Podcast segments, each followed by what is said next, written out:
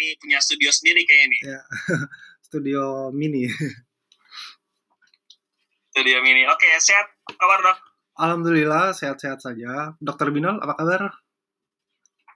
Baik, baik sama semuanya di sini penonton Dokter Binol kerja juga Insya Allah dalam keadaan sehat. Ya mungkin uh, capek-capek sedikit gitu ya karena weekend habis jalan-jalan dan sekarang saatnya siap-siap istirahat sambil cari ilmu dari Dr. Fikar.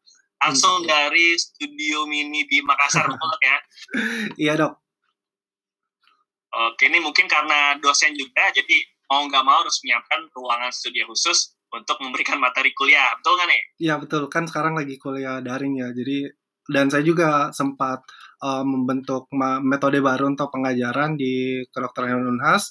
Jadi saya memanfaatkan audio sebagai media saya, salah satunya sebagai podcast. Um, kemudian nanti kan keuntungannya podcastnya dapat didengar di mana saja. Kalau misalnya mahasiswanya uh, bingung bisa didengar ulang-ulang. Jadi bisa mem membuat mahasiswa lebih gampang lah semoga. Oke, jadi cuma audio aja?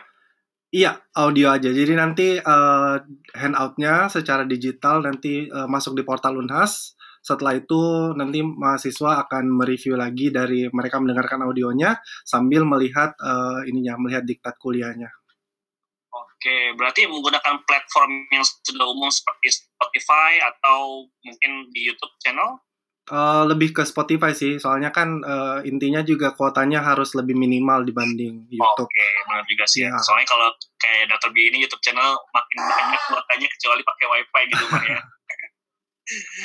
Oke, baik dan podcast malam hari ini seperti biasa disponsori oleh tiga sponsor utama kita yang nantinya selalu mau berbagi bersama kita. Yang pertama adalah uh, eh, MK Vet ya, mulai kata kata pertama, Fan of Vets and Pets yang pada malam hari ini saya dan juga krunya Dr. B, Afdi, Dr. Afdi dan juga Dr. Putra serta Dr.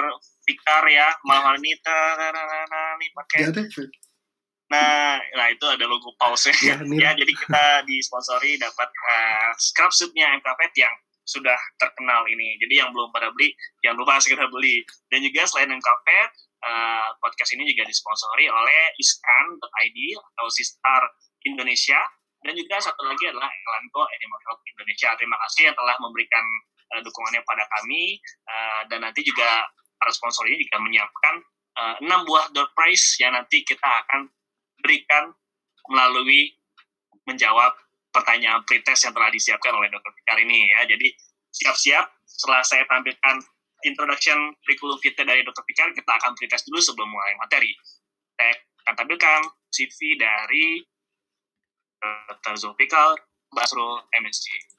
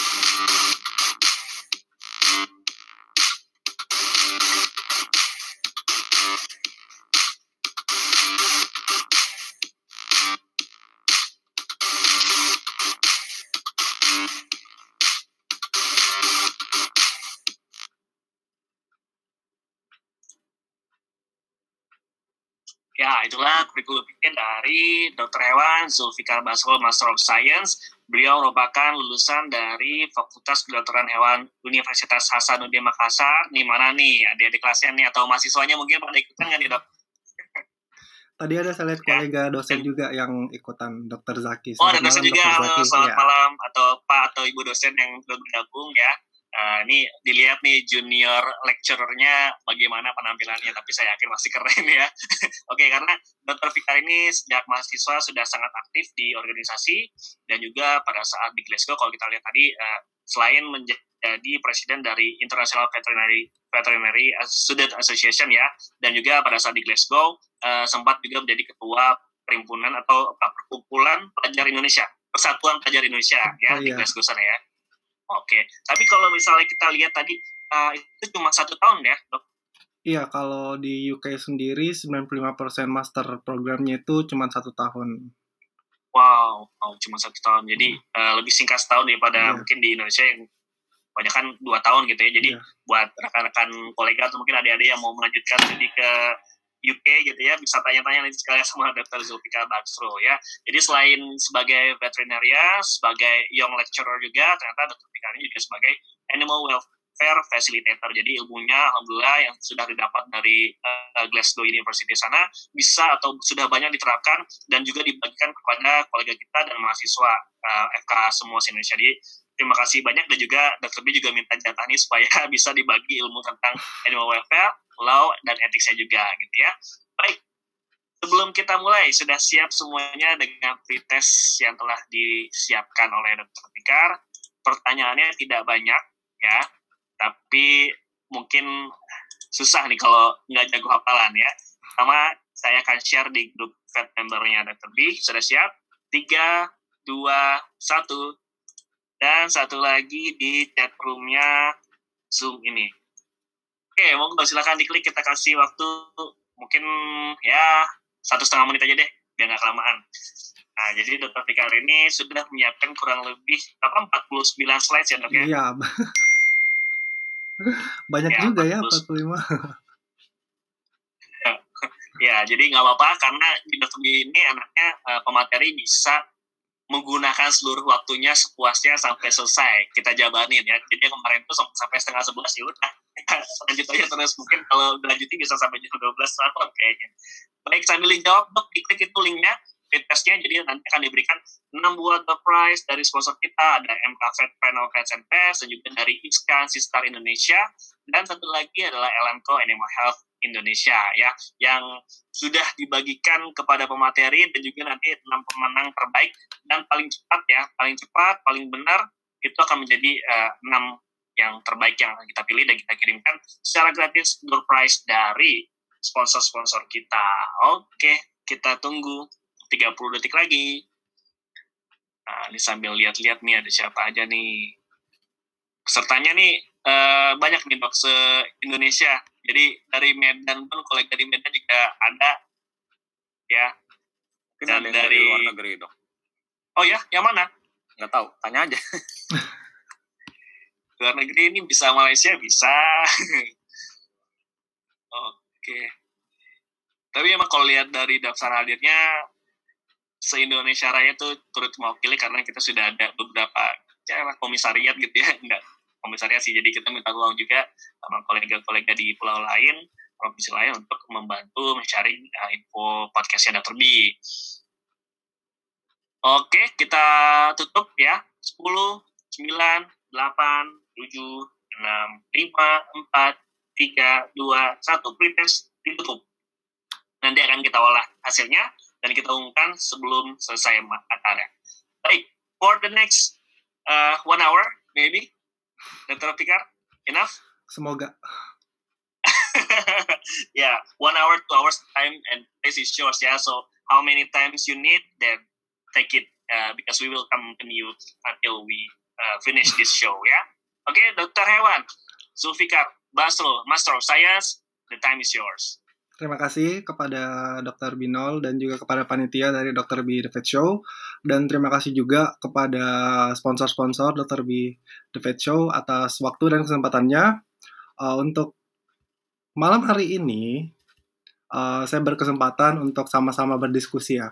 Uh, saya selalu bilangnya kita berdiskusi saja karena ya saya uh, diutus oleh negara, diutus oleh negara kita, negara Republik Indonesia untuk mempelajari tentang kesejahteraan hewan, etika dan hukum. Dan malam hari ini saya juga sebagai seorang warga negara Indonesia yang uh, beretika, berintegritas harus men-share atau harus sama-sama memberitahu juga apa sih yang saya pelajari kemarin. Uh, kemarin saya sempat kebetulan kebetulan uh, S2-nya di University of Glasgow di Skotlandia. Kalau misalnya uh, kolega-kolega tidak tahu, mungkin pernah nonton At At Cinta 2. Nah, uh, kampus saya tuh kampusnya Sifari. Jadi kalau misalnya lihat juga kampus saya mirip uh, Hogwarts, mirip Hogwarts di Harry Potter, uh, akan tetapi itu bukan Hogwarts karena kampus saya tidak pernah uh, di dipakai syuting untuk uh, Harry Potter. Nah, sekian bahasa basinya saya juga agak deg-degan ini dok ngobrol-ngobrol uh, langsung sama kolega.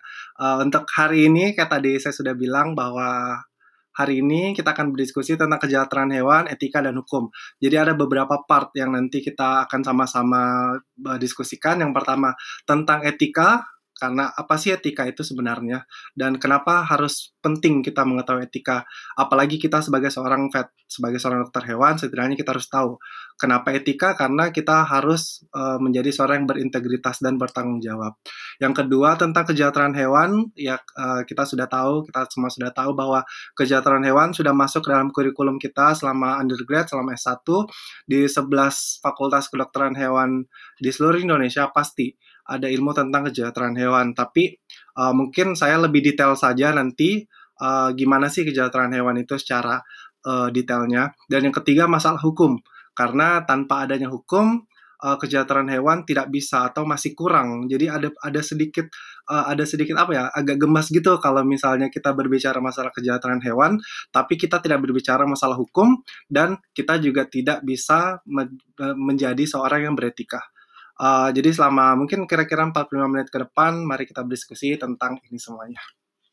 Jadi topik diskusinya setidaknya ada lima pandangan etika, terus kita setidaknya fokus ke kesejahteraan hewannya, legislasi, dan terakhir edukasi. Kenapa edukasi? Karena seperti platform yang malam ini kita nonton bersama, uh, kita ikuti bersama, edukasi sangat penting bukan untuk hari ini, bukan untuk besok. Tapi edukasi itu selama 3 atau 5 tahun ke depan baru kita bisa lihat hasilnya.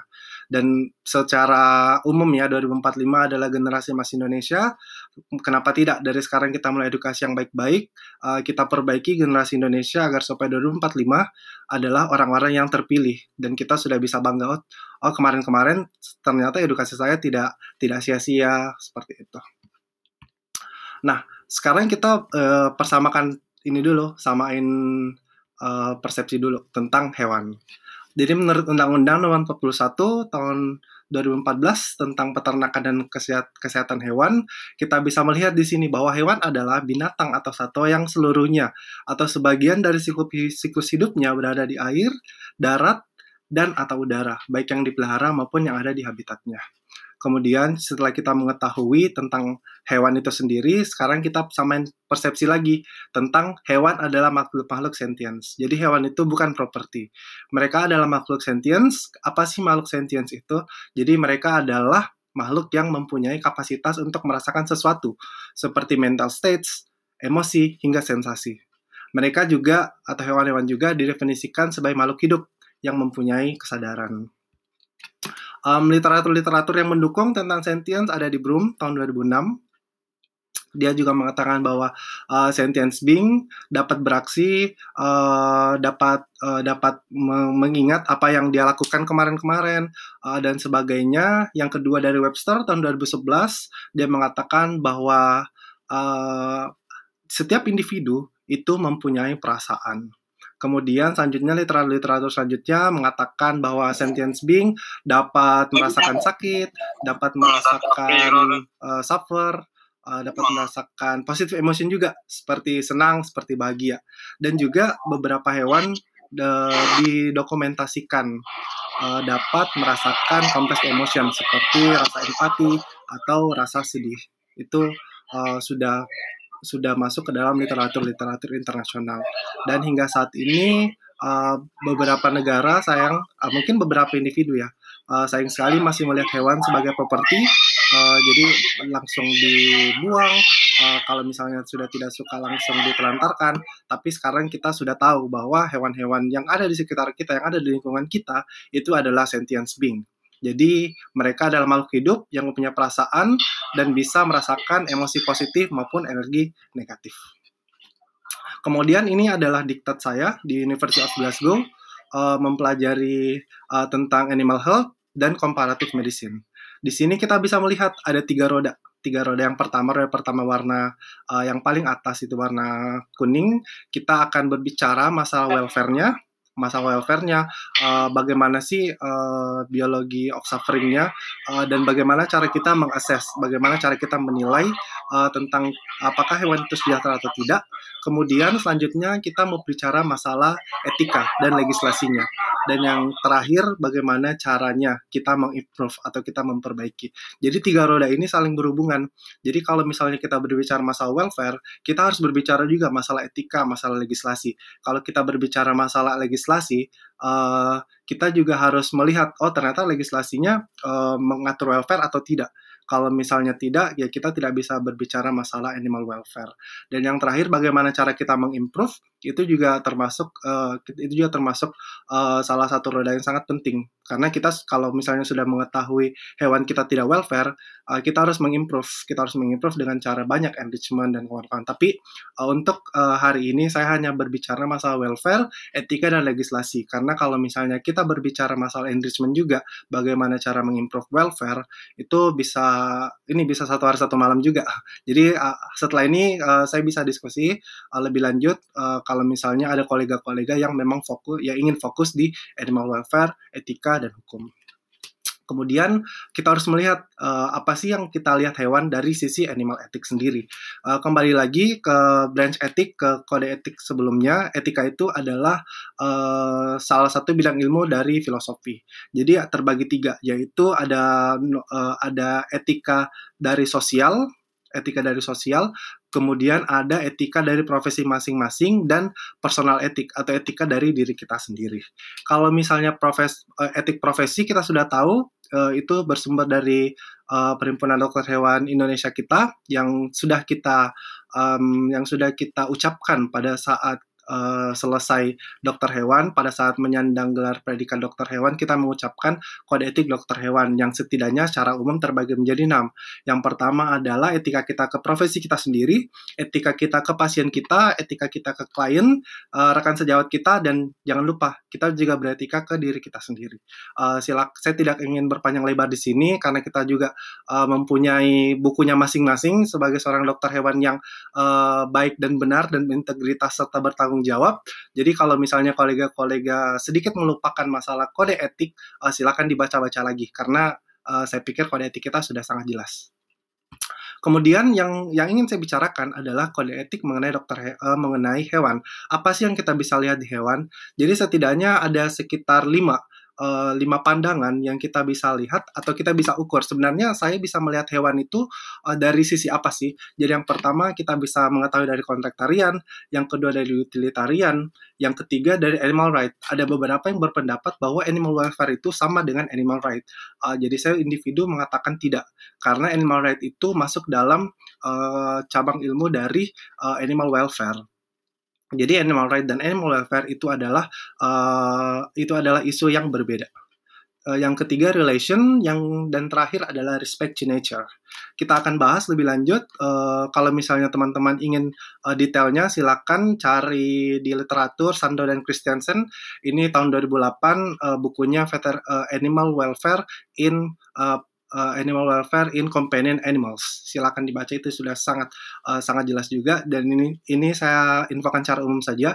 Jadi yang pertama adalah kontraktarian. Bagaimana caranya nilai hewan hanya dilihat dari kepentingan terhadap manusia dibanding mereka sebagai hewan. Contohnya adalah uh, kontraktarian karena kita tahu nih bahwa hewan itu tidak bisa menandatangani kontrak. Jadi itu diwakilkan ke manusia. Jadi manusianya yang uh, yang apa ya bertanggung jawab atas kehidupan hewan tersebut. Jadi kontraktarian hanya untuk manusianya sendiri. Contohnya mungkin uh, kalau misalnya uh, kontraktarian itu kalau misalnya ada peternakan, peternakan ayam yang uh, yang produsennya ini minta ayamnya itu harus bobotnya sekian sekian sekian. Nah, yang bisa yang bisa ACC adalah manusia bukan hewannya. Jadi kontraktarian itu adalah hewan yang dilihat dari kontrak, dari kontrak saja, nilai kontraknya. Yang kedua adalah utilitarian, adalah cost dan benefit, nilai atau kegunaan hewan harus seimbang. Um, saya adalah seorang uh, saya adalah seorang utilitarian. Uh, saya mendapatkan uh, saya mendapatkan util, uh, mendapatkan utilitarian tersebut. Um,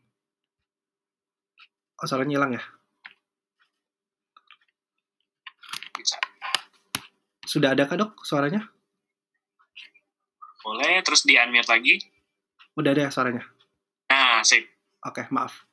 Uh, yang kedua adalah utilitarian, mungkin tadi uh, hilangnya di sini. Utilitarian itu kita bisa melihat cost and benefitnya. Uh, jadi nilai dan kegunaan hewan harus seimbang. Kalau misalnya kita mengorbankan hewan itu harus harus setara dengan uh, pengorbanan hewan tersebut. Saya adalah seorang utilitarian, bagaimana cara kita mengetahui semuanya ini nanti akan saya beritahu tapi saya ada yang soal utilitarian contohnya juga pada saat kuliah kedokteran hewan kalau misalnya kita uh, kita meminta bantuan ya uh, untuk membedah anjing atau kucing atau apa pun kuda sapi nah itu kan uh, kita mengorbankan hewan tersebut untuk disiplin ilmu kita jadi itu adalah pandangan dari utilitarian. Kita bisa melihat cost and benefitnya. Yang ketiga, animal right atau deontological. Di sini 100% untuk hewan. Jadi setara hidup hewan itu sama dengan hidup manusia. Jadi kita nggak boleh ngapa-ngapain hewan. Contohnya adalah mungkin teman-teman yang ada mungkin koleganya atau ada ada rekannya yang yang mengambil uh, paham vegetarian atau vegan. Nah, kan mereka tidak ingin menyentuh bahan-bahan uh, asal hewan, asal hewan.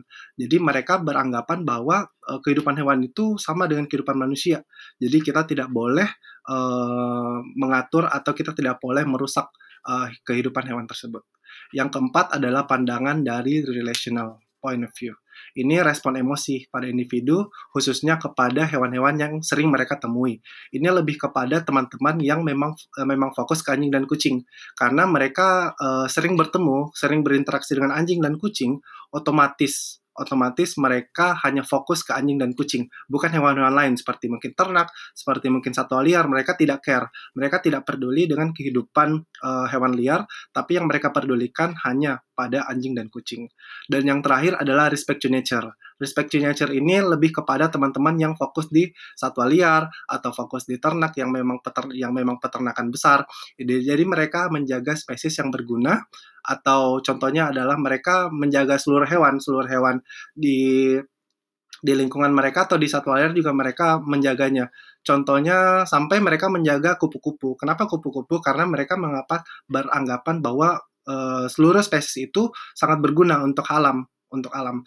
Jadi Uh, kita tidak perlu kita tidak perlu ini kita tidak perlu membunuh atau kita tidak perlu memutus uh, rantainya uh, karena semua spesies itu bermanfaat. Bermanfaat bagi siapa? Bagi kita manusia dan bermanfaat bagi ekosistem. Dan ini adalah lima teori lima pandangan teori etik uh, yang setidaknya kita bisa sudah bisa rasakan ke diri kita. Oh ternyata saya utilitarian. Oh ternyata saya relation. Oh ternyata saya respect to nature. Tapi ada pandangan yang baru uh, karena ada beberapa yang masih setengah-setengah nih, masih bingung, masih galau. Kira-kira pandangan saya apa sih? Nah, itu adalah pandangan hybrid. Pandangan hybrid ini bisa digabungkan antara kontaktarian juga bisa, antara utilitarian, meskipun agak ambigu, agak susah, tapi ada beberapa orang yang menganut pandangan dari hybrid. Setelah kita mengetahui lima teori etik uh, tersebut, uh, ini ini silakan di screenshot atau silakan di foto. Uh, ini kalau misalnya teman-teman atau rekan-rekan kolega penasaran, sebenarnya pandangan saya apa sih? Silakan masuk di link ini. Di link ini memang nanti ada sekitar berapa ya? 6 sampai 10 pertanyaan, bukan pertanyaan benar atau salah, tapi pertanyaan yang memang mendasari etika kita. Uh, silakan dicoba-coba nanti. Setelah dicoba, silakan di-share ke rekan-rekan koleganya yang lain. Uh, kalau misalnya sudah mengetahui kira-kira pandangan pandangan etik saya seperti apa sih, uh, nanti kita bisa edukasi lagi masyarakat. Soalnya ma biar masyarakat tahu, oh ternyata uh, kalau kita melihat hewan juga kita ber ini kita berpegangan pada etik juga. Oh, Fikar, Ya, yang tadi udah ada versi yang untuk Indonesia-nya nggak? belum. Ini masih ini internasional sih. Oke, cuman- cuman kalau di Ah. Bahasanya ini sih, bahasanya juga ini bahasanya ringan juga. Jadi langsung inilah langsung ketahuan lah kira-kira tujuannya apa kayak gitu. kayaknya kalau kita bikin versi Indonesia keren ya dok. Oh, boleh. boleh sih. Dicoba nanti ya. Siap. Lanjut dok. Oke, terima kasih. Nah, sekarang kita sudah tahu nih tadi tentang etika. Sekarang kita eh, kita ini eh, kita bahas tentang kesejahteraan hewan. Ah, Kira-kira ini bisa diskusi interaktif nggak sih dok? Boleh banget. Boleh ya. Oh, Iya, jadi mungkin teman-teman atau rekan-rekan kolega eh, kira-kira ada tidak yang ingin kasih tahu dulu nih eh, menurut versi dia sendiri. Sebenarnya kesejahteraan itu apa sih? Kira-kira mungkin ada atau dari Dokter Binol mungkin pertama? Kita tunjuk aja. Dokter Fikar maunya siapa nih? Boleh. Ya Dokter Binol lah yang nunjuk. Jangan saya, saya udah kebanyakan ngomong soalnya. saya coba Mahasiswa sebentar. nggak mahasiswa? Mahasiswa, boleh? Atau start dulu nih, pilihan saya nih, favorit saya. Dokter Meta, Teresia Meta Lestari Kahu. Boleh bergabung ke Meta? Boleh di-unmute? Dan nyalakan kameranya. Halo, Halo, Dok Meta, Halo, sehat? sehat. Ini kameraku nyala nggak ya? Eh, mu- unpinnya bisa nggak nih, Dokter Putra? Nah, siap, kelihatan. Oke, monggo, silakan ditanya. Dokter Basro, eh, Dokter Fikar, Ya, selamat malam dok. Selamat malam dok. Saya senior yang ikut-ikut aja. Kaget di iya nggak apa-apa. Iya nih, Dokter Meta, Dokter Fikar mau bertanya sedikit, silakan dok. Bentar, bentar. Rame ya. Bentar, bentar. Bisik. Ya, ini lagi di klinik nih, kayaknya masih hektik ya. Waktu. Bentar, bentar. Ayo keluar. Bentar. Ayo keluar. Keluar. Bentar.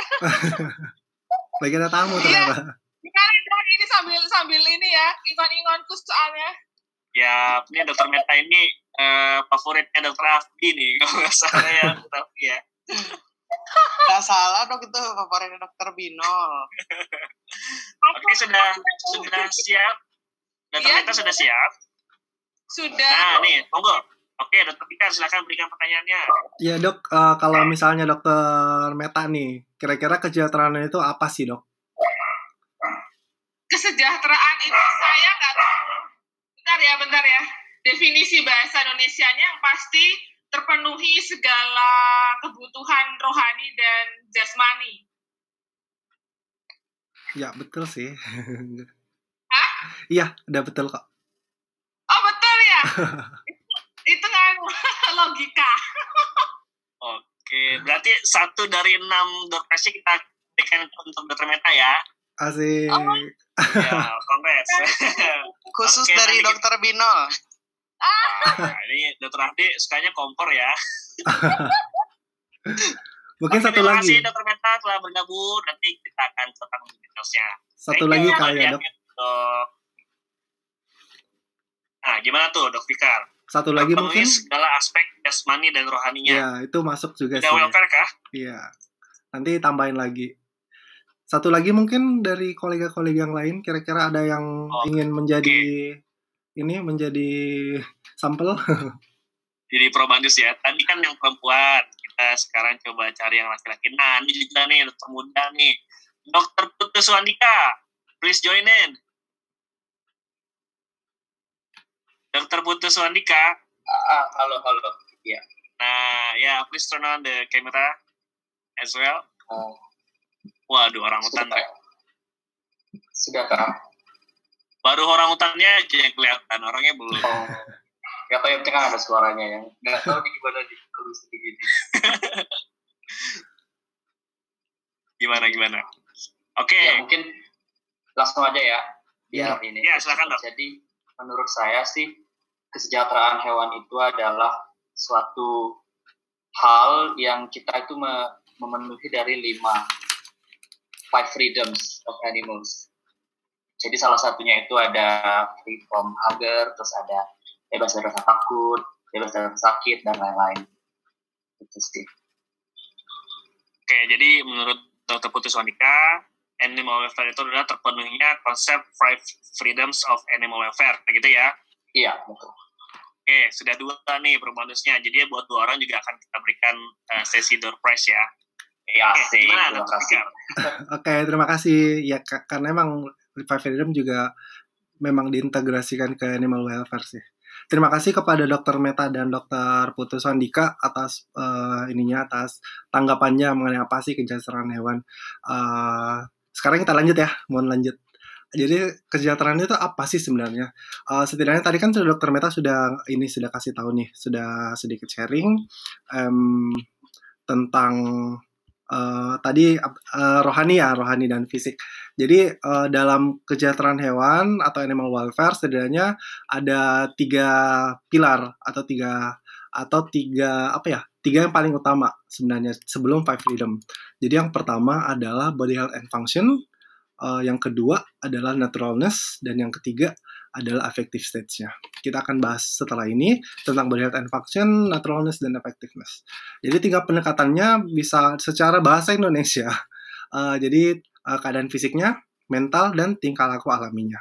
Ini sudah sejak 1999 1997 juga uh, sudah di ini sudah dihamburkanlah semua jurnal-jurnal mengenai tiga pendekatan dasar ini.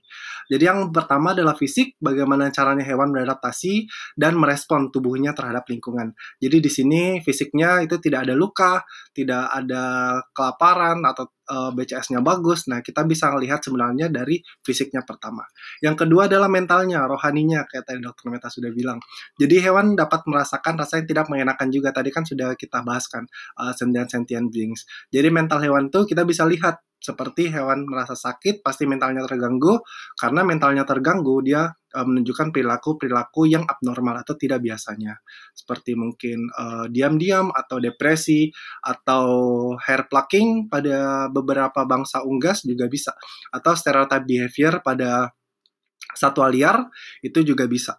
Jadi kita bisa mengetahui secara mental uh, fisiknya apakah itu sejahtera. Yang kedua mentalnya yang ketiga adalah tingkah laku alaminya.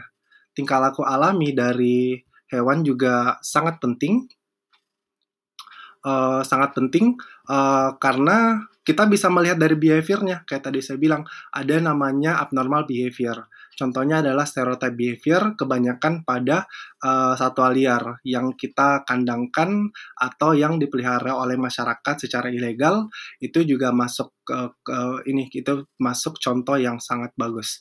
Jadi di sini uh, kalau misalnya hewan-hewan sering dikurung baik anjing dan kucing itu akan meningkat uh, meningkatkan nilai uh, nilai uh, atau level agresif uh, dan itu memang terlihat.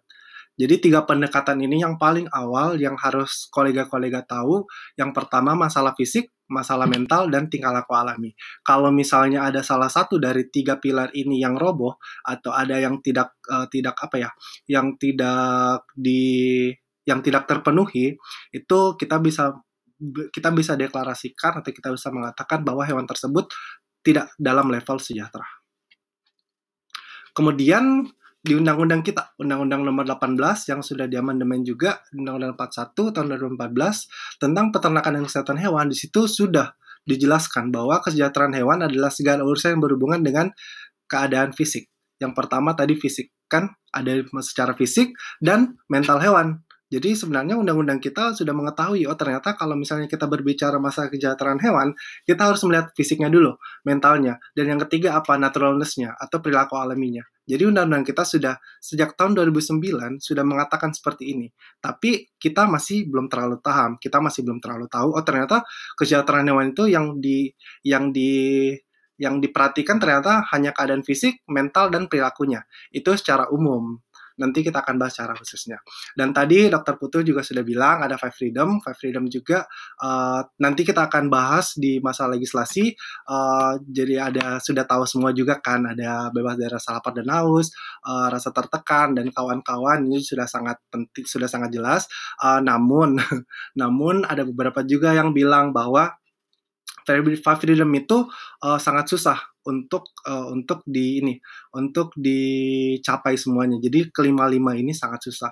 Uh, Kemudian ada juga namanya Welfare Quality Project. Tahun 2009 mereka mengeluarkan 12 assessment. Jadi Five Freedom yang tadi itu di breakdown lagi menjadi 12 assessment. Jadi mereka uh, bebas dari rasa lapar dan haus itu mereka uh, breakdown lagi. Jadi hewan tidak boleh merasa kelaparan, hewan tidak boleh merasa haus, um, terus yang lainnya juga di breakdown, hewan harus merasa nyaman saat beristirahat, uh, hewan harus ditempatkan di suara yang sesuai dan kawan-kawan silakan dibaca sendiri.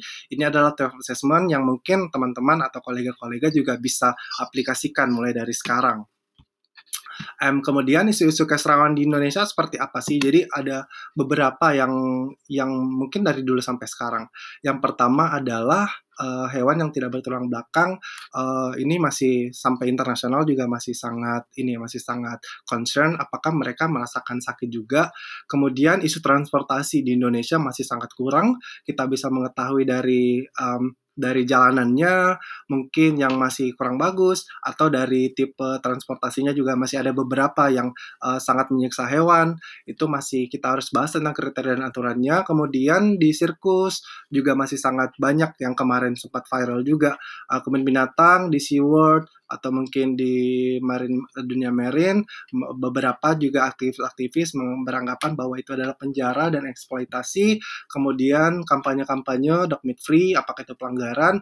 Kemudian pada hewan kesayangan contohnya isu keserawan yang paling sangat uh, hangat dibicarakan adalah obesitas. Karena obesitas itu uh, adalah sumber penyakit dan itu meskipun mereka lucu nih mereka lucu gendut-gendut oh lucu banget uh, kucing ini lucu banget anjing itu. Karena kayak bantal lah sebenarnya itu adalah pelanggaran dari keserawan juga. Dan yang terakhir, masalah legislasi kesejahteraan hewan. Apakah kita sebagai orang Indonesia itu paham atau tidak? Contohnya juga uh, secara uh, awalnya adalah orka. Uh, orka ini di Vancouver Aquarium, awalnya mereka langsung menangkap menangkap orkanya. Um, wah ada jawabannya. Uh, mereka nangkap orkanya secara langsung di di ini di mana? Uh, di uh, laut lepas. Kemudian mereka tangkarkan di Vancouver Aquarium. Setelah itu orang-orang sudah pada kritis. Oh, uh, hewannya kasihan, uh, orkanya kasihan uh, karena orkanya orkanya itu uh, size-nya gede uh, tapi akuariumnya size-nya kecil dan itu akan mengakibatkan hewannya stres. Akhirnya 75 hari kemudian orkanya mati di situ. Jadi setelah itu Vancouver Aquarium setelah mendapat kritik-kritik-kritik dari masyarakat, dari masyarakat luar, mereka kemudian sudah tidak tidak tidak ini, uh, mereka kemudian tidak menangkap orka lagi tapi mereka membuat uh, fasilitas khusus untuk orka yang nanti uh, sebagai kawasan konservasi hingga saat ini. Jadi di sini kita bisa beranggapan bahwa isu-isu keserawan di Indonesia itu kalau misalnya kita sudah paham, kita sudah tahu, otomatis nanti kalau misalnya kita terus-terusan untuk berdiskusi dengan pemerintah, itu pemerintah otomatis akan bisa mendengar. Insya Allah kalau misalnya kita semuanya satu paham, satu visi tentang kesejahteraan hewan. Terus kita bisa beranggapan bahwa kesejahteraan itu adalah individu, bukan spesies, bukan kelompok. Jadi setiap individu mempunyai level kesejahteraan yang beda-beda. Yang harus kita pahami adalah kita harus meningkatkan nih dari poor welfare ke good welfare. Uh, bisa ini juga bisa sebagai quality of life-nya sama seperti kita manusia. Jadi kalau kita manusia, uh, kalau kita ditanya nih, kalau kita ditanya sama rekan kita sendiri, apa kabar hari ini? Uh, kita bilang oke, okay, enggak baik-baik saja. Nah itu beda dengan kalau kita berbicara apa kabar hari ini? Oh saya sangat senang hari ini. Nah, itu kan good welfare. Nah, kita juga bisa menginter bisa komparasi juga dengan hewan. Kita beranggapan bahwa hewan itu harusnya setidaknya ada adequate welfare. Di sini award life living. Uh, minimal minimalisir uh, sufferingnya, minimalisir penderitaannya. Kalau bisa kita uh, naikkan ke good welfare, a good life dan menghindari poor welfare-nya. A life not worth living di mana hewan tersebut sangat suffering karena sebenarnya suffering itu adalah poin vokal dari animal welfare karena uh, animal welfare itu ha, uh, animal welfare itu sangat uh, concern kepada suffering atau penderitaan. Jadi hewan itu tidak harus merasa menderita. Kalau memang mereka menderita harus seminimal mungkin. Dan itu bisa menandakan apakah hewan itu merasakan welfare yang bagus atau tidak.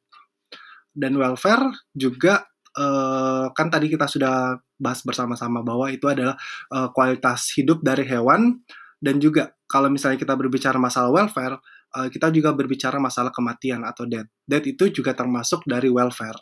Contohnya adalah mungkin dari teman-teman praktisi ada yang ada yang terpaksa untuk menidurkan hewan-hewannya dan itu adalah tindakan yang sangat welfare. Karena kita meminimalisir dengan cepat penderitaan yang dirasakan oleh hewan yang menurut kita prognosanya sudah sangat buruk menurut kita oh ini sudah sudah kalau misalnya dilanjutkan ini ini akan menjadi ini akan menjadi apa ya menjadi problem ke hewannya juga kasihan juga hewannya terpaksa kita menidurkan uh, dan itu adalah tindakan yang welfare menurut literatur jadi uh, itu juga bisa menjadi satu pen pencerahan apakah uh, apakah kita melakukan sesuatu yang salah atau tidak terbalik lagi ke etika masing-masing. Tapi kalau menurut saya menidurkan hewan yang memang prognosanya jelek itu adalah tindakan yang welfare.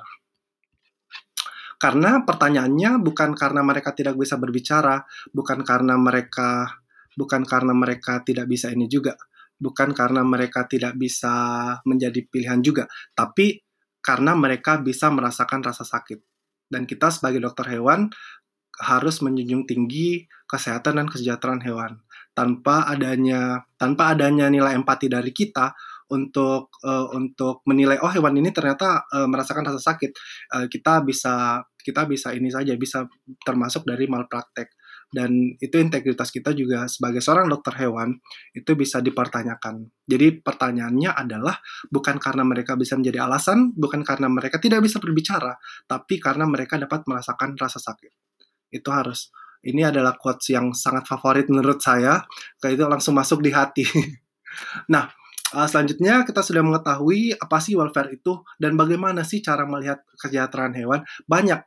Uh, contoh yang paling simple adalah melihat body condition score-nya. Apakah hewan itu terlalu kurus, apa hewan itu terlalu gemuk, itu sudah tidak welfare. Apakah hewan ideal, alhamdulillah, tapi kalau misalnya terlalu kurus, terlalu gemuk, itu uh, sudah tidak welfare. Kita juga bisa melihat dari key behavior-nya dari abnormal behaviornya mereka bisa bertingkah laku seperti apa yang tidak normal kita bisa melihat bahwa uh, mereka sudah tidak welfare. Kita bisa melihat dari etogramnya juga bisa melihat dari facial expression atau micro expression yang sekarang sudah uh, sudah beberapa penelitian juga uh, bisa ini bisa melihat dan linking awareness juga termasuk dari micro expression kemarin juga sempat dibahas di Dr. Video Pet Show tentang micro uh, tentang linking awareness itu juga bisa melihat bisa melihat oh, apakah welfare uh, apakah hewan tersebut welfare atau tidak contohnya adalah Uh, ini juga uh, kalau misalnya kita bisa melihat juga dari uh, ininya dari nilai kimia darahnya. Uh, di sini kita lihat bisa kita bisa lihat tingkat kortisol tingkat kortisol kalau misalnya level level ini pada babi ya pada babi. Uh, kalau misalnya mereka hanya dikandangkan di tempat yang kasar permukaannya itu tingkat kortisolnya sangat tinggi dibanding mereka mendapatkan akses dari luar. Ini bisa menjadi salah satu penelitian mungkin uh, untuk rekan-rekan yang ingin fokus di ingin fokus di mana ingin fokus di penelitian tentang kedok, uh, tentang kesejahteraan hewan, silakan untuk melihat uh, kortisol dari berbagai berba, uh, dari berbagai hewan-hewan uh, yang ada di lingkungan kita. Contohnya juga kalau micro expression kita bisa melihat bagaimana matanya, bagaimana whiskersnya, Uh, dan di sini juga mereka biar mereka hewan-hewan kalau misalnya kita menentukan dua pilihan nih contohnya ayam ini di beberapa penelitian ayam ini uh, tidak tidak akan memilih tempat yang gelap dan dingin. Mereka lebih memilih tempat yang terang dan hangat. Karena mereka juga bisa ini, mereka juga bisa memilih dan pilihan dari mereka adalah uh, welfare. Uh, kita bisa melihat dari welfare-nya juga. Contohnya juga stres, uh, kayak tadi uh, hormon-hormonnya naik kalau misalnya stres, uh, terus kita bisa melihat detak jantungnya sangat tinggi. Ini juga menandakan bahwa hewan tersebut sedang stres dan karena stres mentalnya terganggu. Artinya mentalnya terganggu, fisiknya juga uh, fisiknya tiga pilar yang tadi, fisiknya terganggu dan dia mem, mem dia memperlihatkan uh, perilaku yang tidak normal sehingga kita bisa mengatakan bahwa oh hewannya lagi tidak welfare. Silakan di silakan ditenangkan dulu nanti baru kita adakan pemeriksaan. Contohnya uh, dari saya sendiri, saya um, tadi sudah saya, uh, saya sebutkan saya seorang utilitarian dan fokus saya di uh, animal welfare science adalah zoo animals welfare. Jadi saya lebih fokus ke welfare pada satwa liar, khususnya di kebun binatang atau di kawasan konservasi. Ini adalah penelitian saya kemarin disertasi saya selama di uh, University of Glasgow, Skotlandia. Jadi saya melihat uh, level apakah apakah perilaku singa laut itu uh, bisa lebih bagus jika kita mendengarkan mereka ke musik klasik. Jadi lebih ini kalau misalnya kita berbicara animal welfare science atau ilmu kesejahteraan hewan itu lebih kepada bual-bualan masyarakat kali ya kayak oh uh, coba kasih dengar ini, coba kasih dengar musik dangdut. Kira-kira hewannya bagus atau tidak. Nah, uh, itu bisa menjadi suatu penelitian. Penelitian, contohnya saya, saya menggunakan media uh, musik klasik dan alhamdulillah responnya positif dibanding mereka tidak mendengarkan musik sama sekali. Nah, itu adalah animal welfare science. Kemudian balik lagi, kayak tadi kita sudah mengetahui tentang welfare, kita sudah mengetahui hewannya stres, kita juga bisa melihat, uh, kita bisa menilai uh, bagaimana sih hewan itu bisa sejahtera atau tidak. Sekarang kita masuk ke legislasinya. Ini adalah pembahasan yang terakhir. Um, legislasi kesejahteraan hewan kebanyak eh, yang paling yang paling sering dan paling awal adalah uh, Nero. Nero di sini uh, ini adalah uh, semacam visual visual dari animal abuse animal abuse yang memang berkaitan dengan kesejahteraan hewan.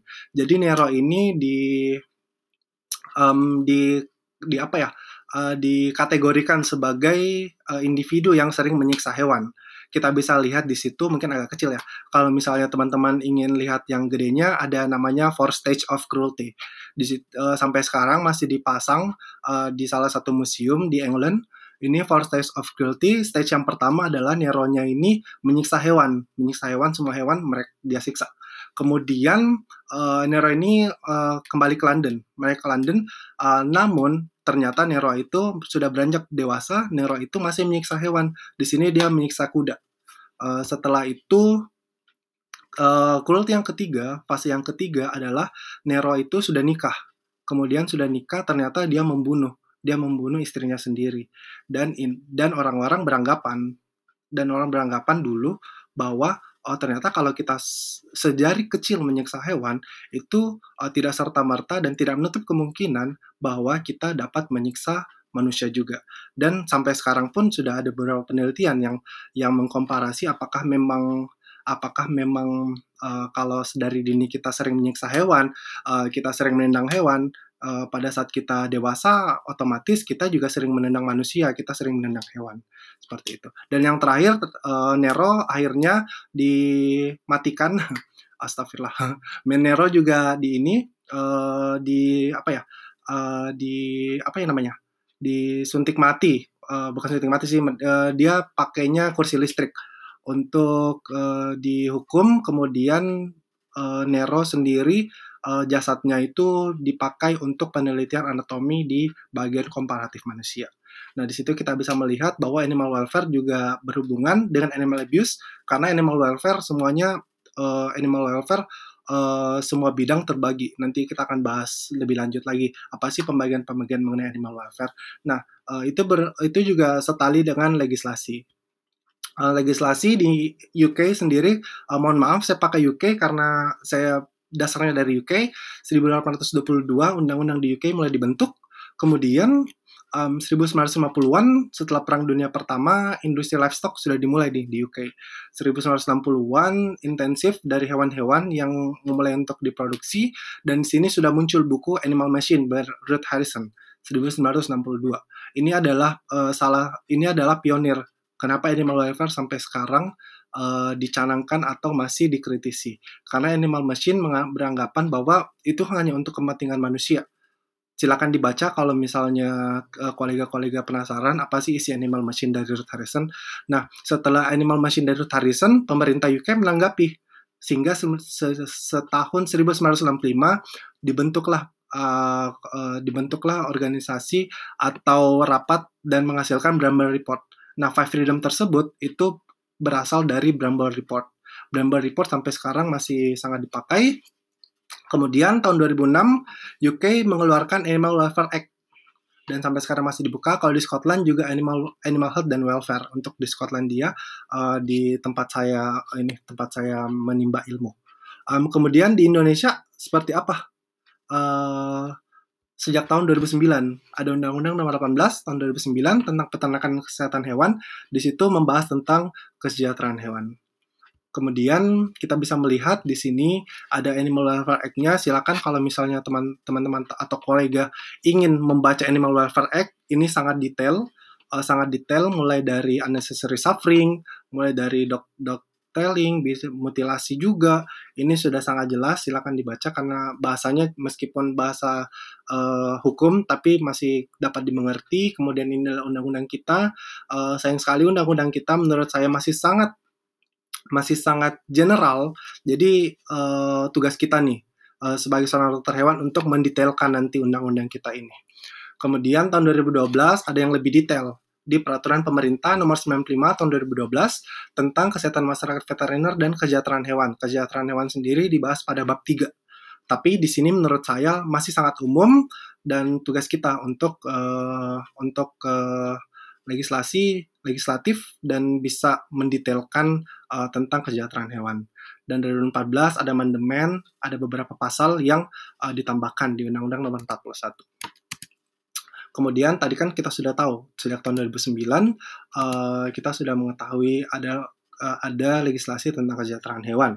Uh, di sini kita bisa melihat di pasal 66 untuk kepentingan kesejahteraan hewan dilakukan tindakan yang berkaitan dengan penangkapan dan penanganan, penet, penet, penempatan dan perkandangan, pemeliharaan, hingga pembunuhan yang perlakuan dan pengayoman yang wajar terhadap hewan. Di sini kalau misalnya lebih detailnya silakan lihat peraturan pemerintah nomor 95 tahun 2012 yang tadi. Kemudian amandemennya ada pasal 66A. Di situ mengatakan bahwa setiap orang dilarang menganiaya dan atau menyalahgunakan hewan yang mengakibatkan cacat atau tidak produktif. Itu ayat pertama. Ayat keduanya e, berkata bahwa setiap orang yang mengetahui, jadi bukan cuman uh, bukan cuma pelakunya, tapi yang mengetahui juga adanya perbuatan sebagaimana dimaksud pada ayat 1, wajib melaporkan kepada pihak yang berwenang. Pihak yang berwenang itu apa sih? Uh, siapa sih? Ternyata, memang kepolisian. Um, terus amandemen eh, ini juga kalau misalnya, nah ada beberapa yang bertanya, uh, bagaimana sih cara mengedukasi yang baik ke saya? Ke saya pribadi, saya pribadi akan berjawab, uh, kita bisa memba uh, kita bisa mengedukasi melakukan konten. Konten-konten uh, konten-konten kan banyak. Kalau misalnya konten yang uh, yang ada di kehidupan nyata bisa kita buat poster bisa kita buat baliho dan kita kita letakkan. Kalau misalnya pakai sosial media bisa e-poster itu bisa. Tapi uh, kalau misalnya kalau misalnya yang ingin kita edukasi masih ini nih masih apa ya masih keras kepala. Nah kita kasih tahu nih tentang uh, kalau misalnya kalian menganiaya hewan itu juga ada ininya, ada pidananya dan pidananya juga lumayan sih. Jadi di sini amandemen undang-undang nomor eh, Undang-Undang Kesejahteraan Hewan, silakan dilihat di Undang-Undang 41 tahun 2014. Di situ lihat langsung di scroll ke pasal 91B. Di situ sangat jelas bahwa orang-orang yang menganiaya atau menyalahgunakan hewan itu dapat dipidana paling maksimal 6 bulan dan denda paling banyak 5 juta rupiah. Dan orang-orang yang mengetahui adanya perbuatan dan tidak melaporkan itu juga dapat dipidana. Dipidana dipidana berapa? Dipidananya uh, paling sedikit uh, paling banyak uh, eh, 3 juta rupiah dan paling banyak uh, paling lama pidananya itu tiga bulan. Jadi di sini kita bisa melihat oh ternyata kalau kita menyiksa hewan dan ada orang yang mengetahui itu kita bisa dilaporkan uh, atau kita bisa melaporkan juga orang-orang yang menganiaya hewan yang yang mengakibatkan cacat atau tidak produktif. Di sini adalah kekurangan kita sebagai uh, menurut saya sebagai seorang dokter hewan untuk mengedukasi masyarakat karena masyarakat banyak yang yang melihat adanya pelaporan-pelaporan seperti ini namun uh, mereka tidak tidak kita juga sendiri sih. Saya juga uh, sebelum mengetahui ini juga tidak mengetahui. Namun setelah saya membaca oh ternyata kita bisa melaporkan dan itu memang ada pidananya. Sekarang kita mulai edukasi uh, dari uh, pihak berwenangnya ada pasal-pasal seperti ini dan saya berharap uh, nantinya kita akan sama-sama bekerja sama untuk setidaknya mengurangi animal abuse yang ada di lingkungan kita demi meningkatkan kesejahteraan hewan, hewan-hewan yang ada di sekitar kita. Karena kenapa? Karena Indonesia merupakan negara hukum yang telah memiliki aturan undang-undang mengenai kesejahteraan hewan. Karena kalau misalnya kesejahteraan hewan kita terjaga, itu ikatan hewan dan manusia akan sangat bagus. eh, contoh-contoh positifnya lebih ke uh, peningkatan kesembuhan penyakit, juga hewan sangat berfungsi ke manusia, pencegahan penyakit, meningkatkan interaksi sosial juga, uh, terus meningkatkan mood dan meningkatkan kesehatan mental. Seperti contoh kalau misalnya ada orang-orang yang merasakan depresi, cemas atau anxiety, uh, kalau misalnya ada hewan mereka lebih ini, mereka responnya masih lebih positif. Karena kenapa sih? Karena kita sebagai manusia membutuhkan hewan untuk hidup yang lebih baik. Contohnya adalah One Welfare. One Welfare juga mungkin teman-teman lebih tahu, kolega-kolega lebih tahu One, Welf One Health ya. Tapi One Welfare juga ada. Dan jika dikombinasikan One Health dan One Welfare, dan juga ada One Planet, itu bisa kita bisa lebih kaya untuk multidisiplin ilmu. Bukan cuma kedokteran hewan saja, tapi beberapa uh, beberapa bidang ilmu yang lainnya. Di sini One Welfare bisa melihat yang pertama ada animal welfare-nya, terus human well-being-nya, manusianya, dan environmental well-being-nya. Ini lebih ke One Health-nya. One Health-nya uh, di sini kita bisa melihat bahwa animal konservasi hewan, public health-nya, uh, konservasinya, uh, terus One Medicine-nya, human, human animal bond-nya juga itu bisa kita tingkatkan dengan adanya pendekatan One Welfare. One Welfare apa sih yang ini yang dibahas? Uh, bisa jadi ini ada bukunya kalau One Welfare tuh ada bukunya, silakan di ini silakan dicari di internet, uh, silakan dibaca kalau memang suka dengan One Welfare. Uh, saya ada bukunya tapi lupa taruh di mana. Jadi itu lebih banyak membahas di uh, companion animals juga apa sih isu-isu uh, animal welfare-nya, uh, terus animal abuse juga dibahas di situ, um, banyaklah yang dibahas itu. Hingga food produksi untuk hewan-hewan juga dibahas di buku itu One Welfare. Silakan dibaca itu uh, buku yang sangat ringan dan tidak terlalu tebal, sangat tipis itu sekitar 2-3 hari juga sudah kelar untuk dibaca. Nah, inilah contoh-contoh edukasi yang saya sempat buat beserta, beserta teman-teman saya yang mempunyai visi misi yang sama. Kalau Instagram, saya buat Keserawan Edu. Saya juga membuat podcast seperti sama uh, Dr. B. The Fat Show ini.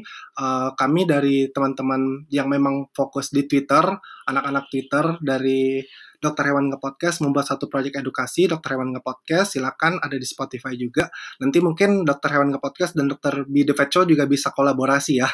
Uh, kita bisa sama-sama untuk meningkatkan, oh sebenarnya uh, apa sih tujuan kita untuk nge-podcast jadi seorang podcaster, untuk apa sih dan apa sih uh, manfaatnya kita mengedukasi. Uh, saya berharap juga teman-teman uh, dari Dokter Bida Show juga bisa kolaborasi dengan teman-teman dari Dokter Hewan Podcast. Kita membentuk membentuklah uh, podcaster-podcaster sangat banyak di Spotify juga ada beberapa podcaster dokter hewan.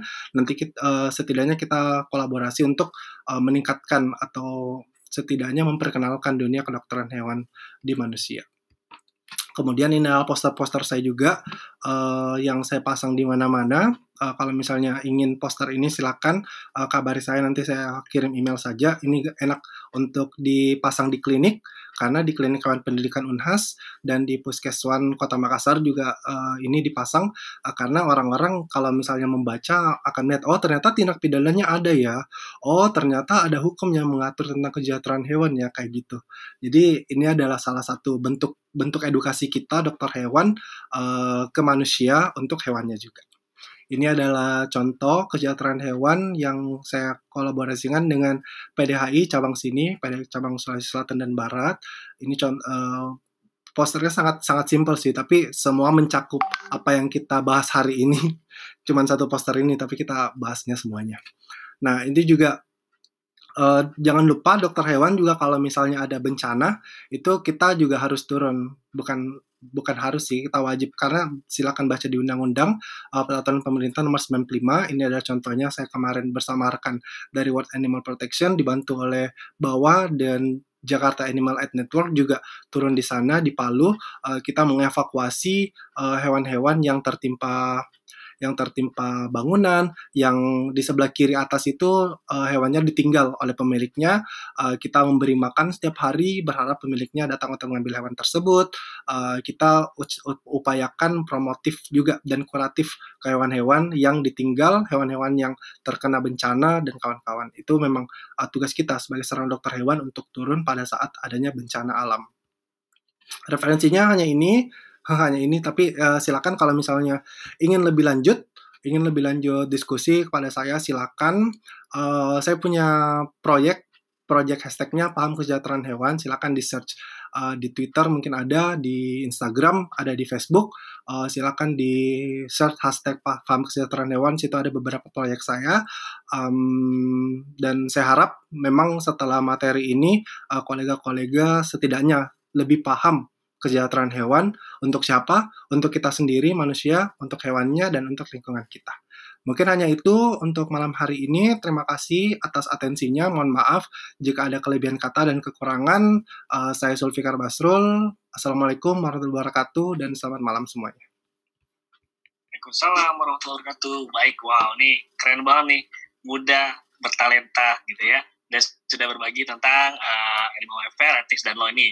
Baik, sebelum kita masuk sesi diskusi ini, Dr. Fena, sudah ngambil air minumnya ya. Jadi kita kasih break dulu kesempatan, silakan istirahat dulu uh, sambil kita menunggu. Cuma uh, kita akan ada presentasi sponsor gitu ya dari Elan.